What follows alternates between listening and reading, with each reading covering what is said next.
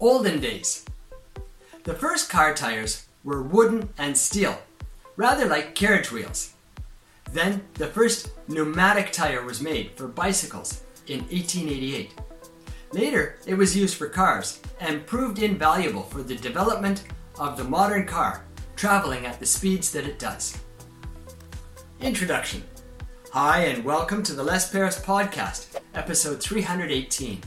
These podcasts are a great source of vocabulary for your extensive listening practice. Today, we're going to talk about car tires. All seasons. With the pneumatic tires came rubber tires, and they were made for different seasons. In fact, many places still use different tires for different seasons.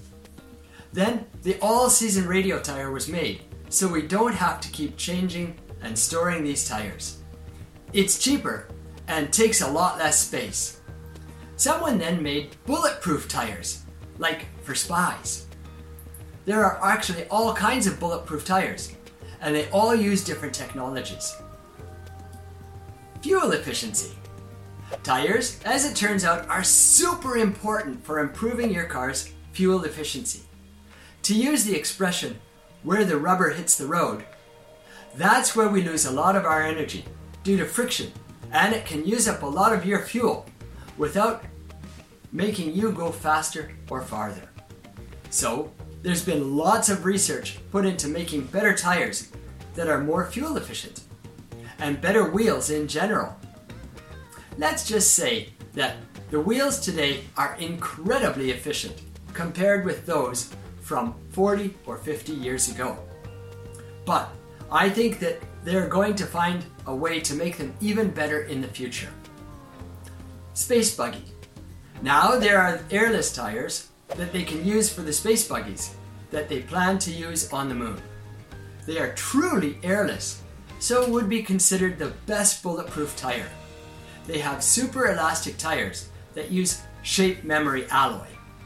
I found out about these space buggy tires in a video on YouTube on the Veritasium channel. I highly recommend viewing that video if you want to see about these tires because they do an excellent job of showing them and describing how they work. Invincible.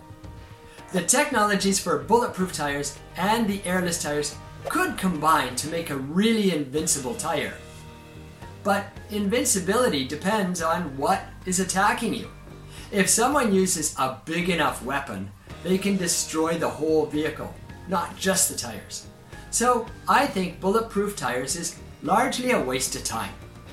Better to not be a target in the first place, if you can.